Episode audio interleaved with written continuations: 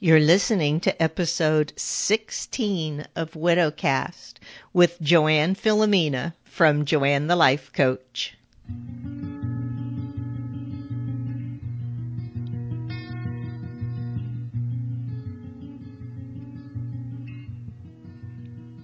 Hello, listeners. Hello, my friends. I'm glad you could come back and catch another episode. I have something really special today. I'm so excited. I'm interviewing Dr. Joanne Royer from Change and Associates. Joanne's story is she became widowed at a very young age, which is quite a different experience than my own experience of widowhood, which is why I wanted Joanne here today for Widowcast to speak to those of you who perhaps lost your spouse at a much younger age. Welcome, Joanne. Thank you, Joanne, for having me, inviting me. I am so happy to have you here. So I wanted to hear your backstory. Let's start with that. Let's start with the story of how long you were married and what age you were when you lost your husband. Okay. Well, I met my husband. Uh, I was a sophomore in college, and we dated for a few years. Um, got married uh, the year after I graduated. And we had moved from California, moved to Arizona. Um, and six months into our move, he uh, passed away of a heart and lung disease. Uh, he would have been 29. I was 28 at the time. And we were together, um, I would say, six years. Um, yeah, so I was in Arizona, didn't know very many people. Um, just for some context, I'm an only child, so I don't have any siblings. And my mother at the time was uh, in Guatemala with the Peace Corps. And um, naturally, I called my mom, and she uh, immediately came came um, to Arizona and lived with me uh, during you know the initial uh, process of of his death. Okay. So, so was it um was he sick for a long time? I mean, were you spending a lot of time in the hospital with him prior? No, I would not say he was um, sick for a long time. We moved to Arizona because the climate was better for his health and um, you know, we bought our first house. Um, as I said, we were there for a very brief period of time. We were starting to connect with our community, build our new lives together, um, and then pretty suddenly he had developed a, um, a brain abscess, and then because of his heart issues, um, wasn't able to tolerate all the um, interventions, uh, and and quickly died. Um, so I can't say that it was something that we had dealt with for a long period of time. And plus, also, you know, I, I was we got together at 20. It was 22, 23. You know, in your 20s, love conquers all. So right, whatever right. issues um, health wise would present itself, it was not part of our. Well, it wasn't part of his reality. Um, he acknowledged the possibility that um, he wouldn't necessarily have a long life as as we both imagined. You know, in their 80s and 90s, but. Um, you know, we we both loved life, loved each other, and just um, you know, never really thought that uh, death so soon would would you know take place. Right, right. right. Boy, and yeah, and clearly, I'm I'm really sorry for the loss that you went through at that point in time. I could see with it still being young love and six years together that's almost still honeymoon Absolutely. to me. Absolutely. And you know what's yeah. interesting to me, and I, am sure that everybody, you know, who's widowed um, gets this question, but the first thing usually that people ask me is, well, how long were you married? And um, it's an interesting question because I remember very early on, I still have some some reaction to it even today, but I remember early on it was almost as though depending on how long how long you were together, it was equated with the depth of your loss or the depth of the significance of uh-huh. your relationship. And still to this day, you know, if I'm around family or friends that are going through a loss, um, I'm very sensitive to um, and mindful of, of asking that question because you could be together for three years and it's just so impactful. It's everything to you. You could be together for, you know, 50 years and yes, you've been together, but perhaps, you know, your relationship may not have been as impactful or all that you had hoped it to be. So I, I, I just really remember being struck by that question. Yeah. yeah. And to me, it, it seems that suffering that loss six years into the relationship, mm-hmm. there's almost, I don't want to say more grief because I mean, we all grieve in different ways, but in addition to the grief of losing him, you're also grieving for the future that you had planned to have with him. Absolutely. Absolutely. Um, mm-hmm. I, yeah, and and in in young love, six years in love, I think back to being six years in love with my husband, and it, oh my gosh, it was still really an idyllic time for us in our relationship. Um, you know, our relationship evolved over the years, um, and probably regenerated over and over again. You know, you go from young love into that really comfortable relationship and then all of a sudden things spark up again. Um, but yeah, I could see that being a, a a difficult thing and the challenge of being still in your 20s is pretty young to deal with losing someone. So what kind of things were you dealing with early on in your grief?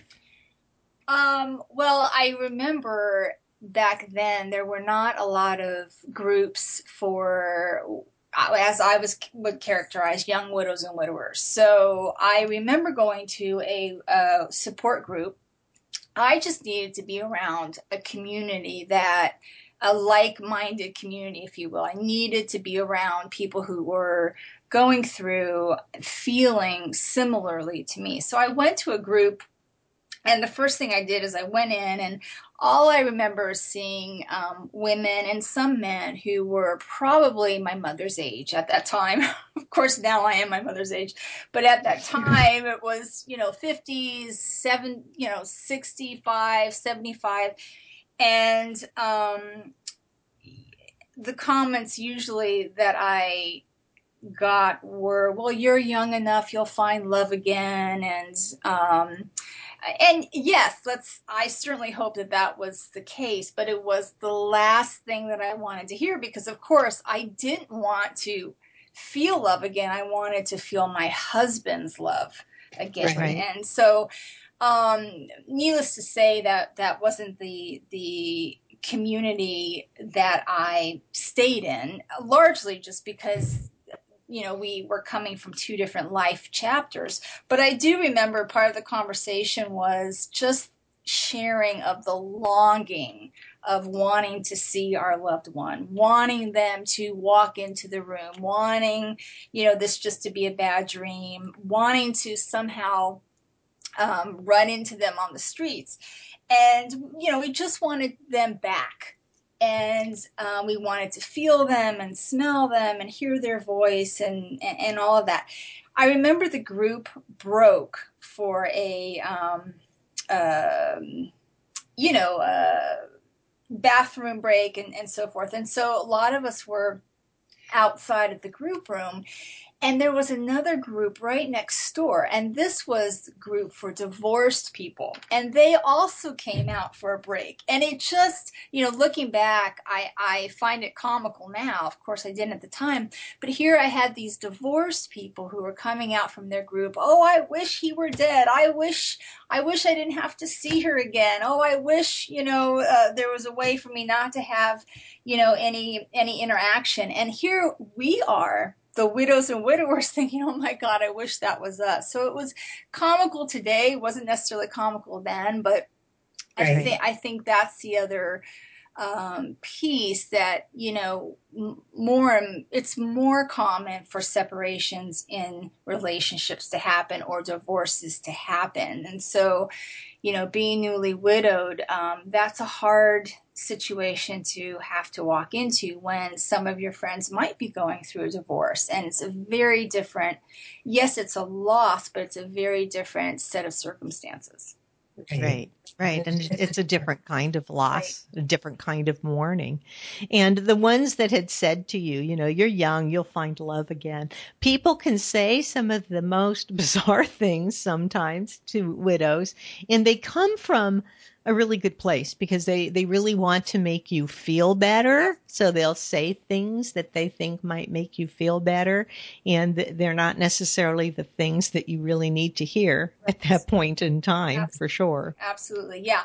I've definitely learned, um, I, I don't even really say I'm sorry if I find out that someone has, has going through a loss because, it, you know, what words really to articulate um, a feeling around loss is, is very difficult. What I do find myself saying, and what I also experienced early on was, you know, when you're going through a loss, there's a lot of people that flock around you, and and and thank goodness, you know, for friends and family.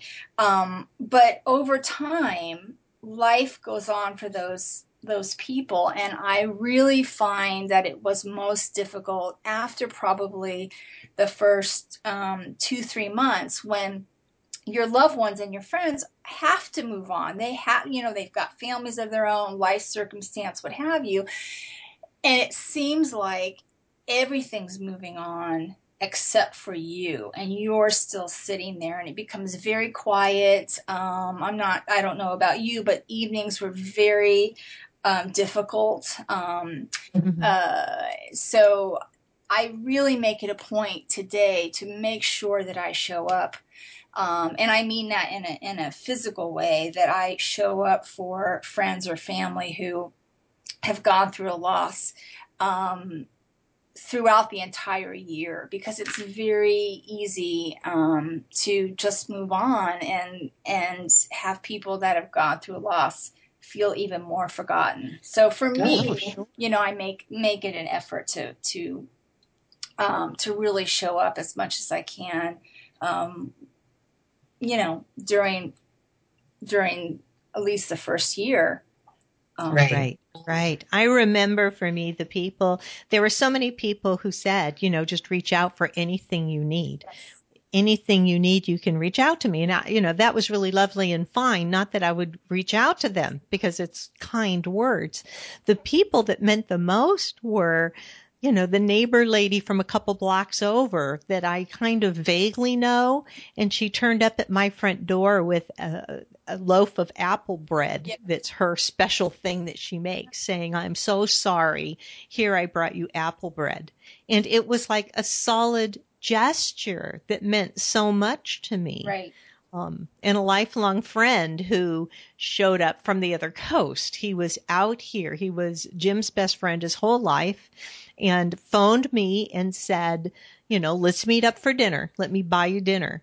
And that was such a wonderful thing because not just getting out to sit down to dinner with someone, but he talked about Jim and listened while I talked about Jim mm-hmm. and made the whole point of our dinner together kind of reminiscing about my husband, right. which is really what you need at that point because other people are afraid to talk about the person who just passed away. Absolutely. Sometimes, right? So the the special circumstances of being widowed at a really young age, and you mentioned that you seem to lose a lot of your girlfriends yeah. during this time. Yes, absolutely. Well, you certainly do go through a variety of losses. Um, uh, when you lost, you know, a, a lo- uh, lose a loved one. In particular, I had a few girlfriends who either were in serious relationships or were married, and all of a sudden I realized I was not getting invited over to the, the dinner party, or we weren't um, uh, perhaps going to the movie um, that you know my husband and I and and my girlfriend and her uh, boyfriend would routinely uh, go to and. I actually had one friend who said, You know, Joanne, I'm really, I hate to say it, and I, I know it's terrible of me, but I'm not feeling really comfortable having you around um, Dave. And what it came down to is she started to feel insecure that now that I was quote unquote single, that perhaps, you know, she was not feeling so secure in her relationship that she really saw me as a threat, which blew me away because believe you me, I felt the least attractive and, and, and, uh, you know, I, I that was a hard concept to fathom that my some of my friends started um, pulling away because they saw me as a potential threat to their relationship now that you know now that I was quote unquote single. So it it, it and that took a while for me to really wrap my head around. And um, it just really shows that there are a variety of different losses um, uh, that that come about in losing um, a spouse Right, right, right. A lot of friends go by the wayside. Absolutely. And I thought it was really a fascinating insight that your friends, whether they were dating or your friends that were married, like you would go, you and your husband would go out with them as couples right. and now they exclude you because you're no longer a couple with someone, but you also a potential husband threat yes. if they're feeling insecure in their relationship. Absolutely.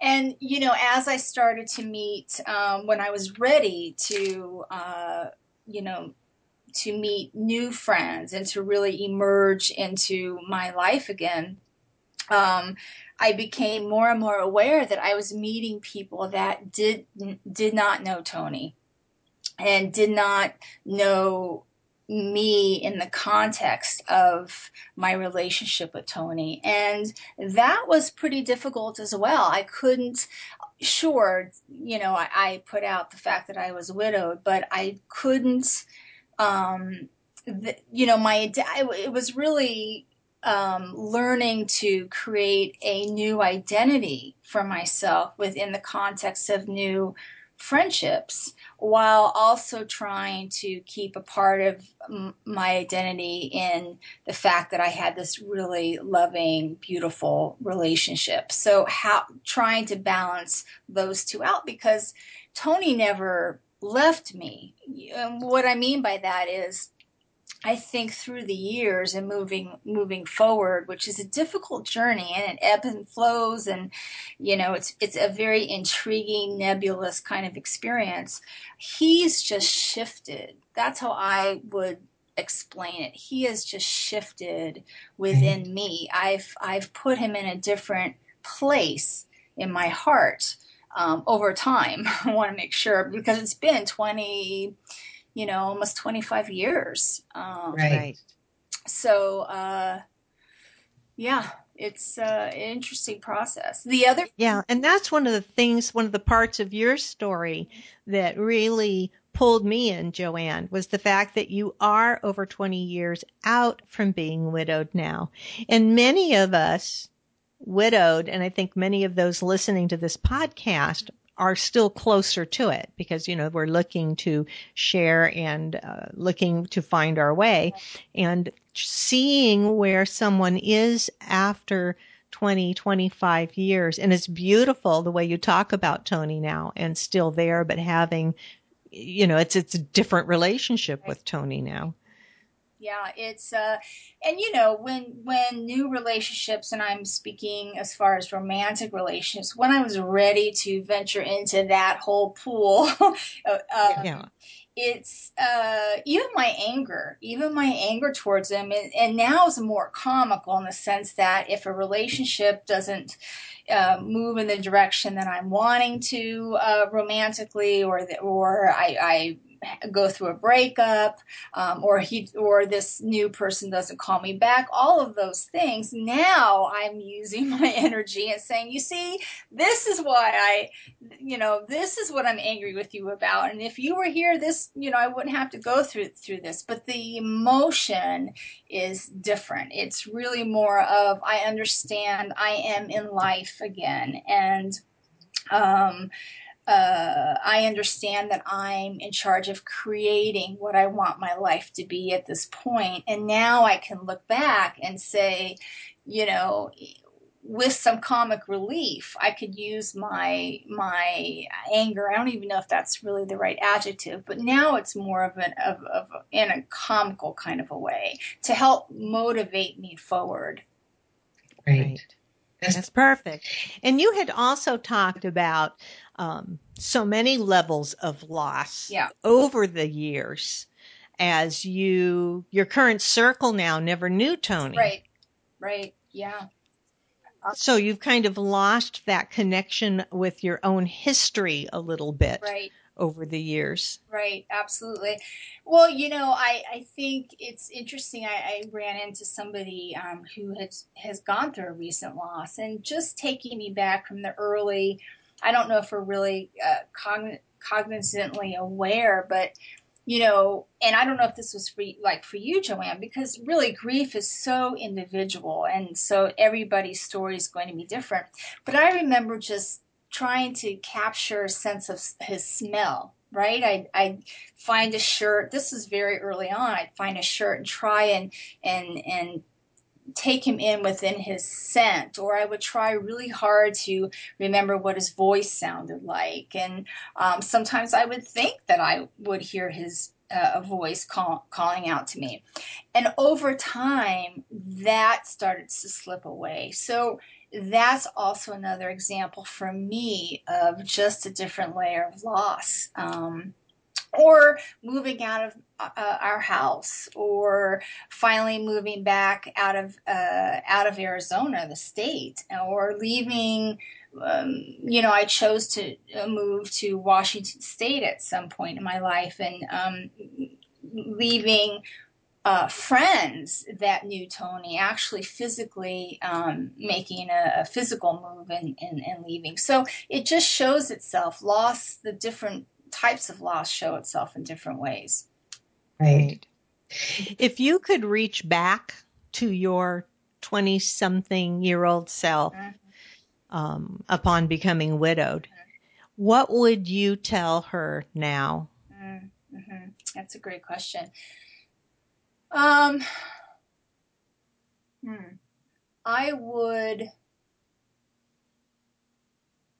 I definitely would say you did everything you knew knew to do in that circumstance.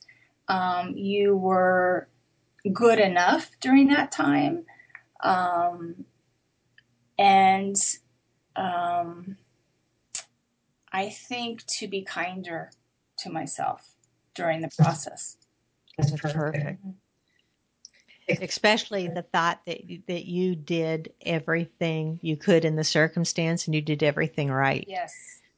There's so much second guessing that goes on after you've lost your spouse Absolutely. about what you did, what you didn't do. Absolutely. So, yeah, that just that beautiful reassurance.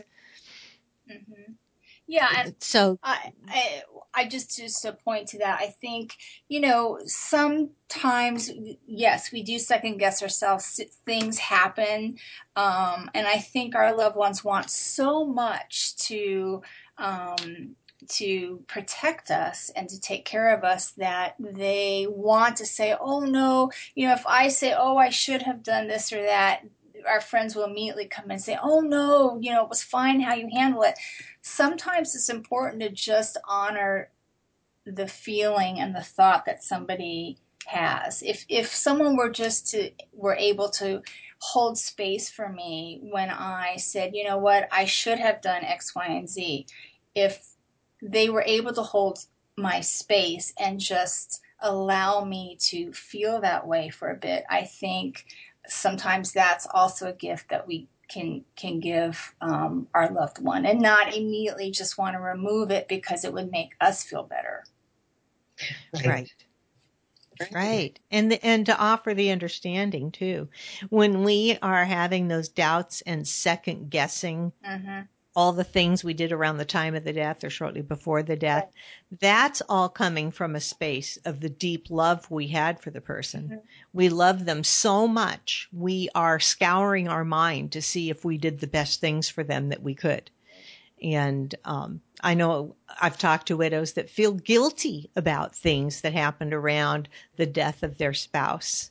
And that guilt is actually coming out of that space of love Yes. this incredible deep love that they had for the person. If they didn't have that deep love for them, they would never second guess anything that they did at the time. Right.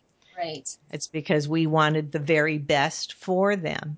So, um, yeah, it's kind of an awesome, beautiful thing. Yeah. Yeah. It's great that you, if you can reframe it that way, it's instead of wanting to take it away, I think there's a huge difference. But that's the other piece that, you know, the, the feeling, the emotions that come up, you know, that are associated with grief are so profound that not only is it difficult for us to tolerate the level of, of emotion, but people around us find it very difficult to tolerate. And so I think that's, you know, your listeners, I'm sure, have already experienced that, you know, people may not call you or people may not want to uh, be around you and invite you in a social setting. And it's, of course, you think at the time it has to do with you.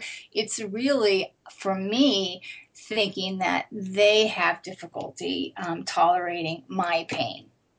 Right, right. Or it's their own discomfort they're trying to avoid. Absolutely, absolutely. So it's Yeah. easier just not to be around. And that's the other piece is it took me a bit to get f- ahead of some of my feelings in order to also then be there for my good friends who also went through the loss of Tony. It was not just me Right, you know right. so i needed to really um and i remember i think i was two years out i um, contacted everybody in my circle and really wanted to um, acknowledge and honor um, and really make amends in a sense that i wasn't truly able to be there for them because i had to be there for myself. So that's a whole other piece of work um, that needed to take place for me Right. not Right. everyone has their own way of handling it.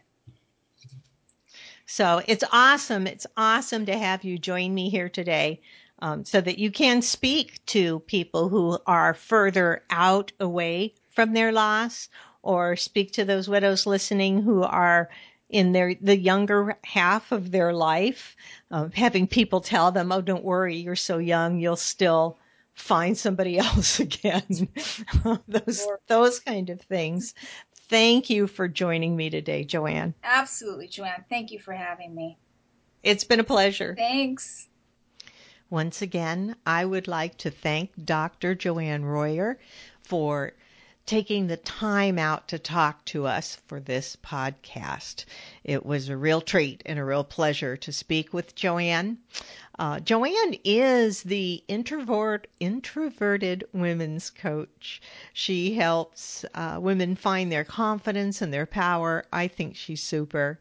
If you want to find out more about Joanne Royer, you can check out her website for Change and Associates at Joanne Royer phd.com. And she spells her name with an E, so it's J O A N N E Royer, R O Y E R, phd.com. And of course, if you want to reach out to me, my website is joannthelifecoach.com. Joann without an E, J O A N N, thelifecoach.com. And you can email me at joann at joannthelifecoach.com. I- love hearing from you guys. So do leave reviews for me in iTunes. We're now not only on iTunes and Stitcher, but this podcast has been added to Google Play Music. They've just released podcast on Google Play. You cannot find it searching Widowcast yet. You have to actually search my name in Google Play, Joann Philomena. So I hope all of you really enjoyed this episode. I'm looking forward to doing some more interviews in the future for Widowcast. I think it's really exciting to be able to hear the stories of other widows out there who have moved past the initial grief and found their way in life to inspire all of us. So thank you for listening. Go find some joy in your day. Until next time.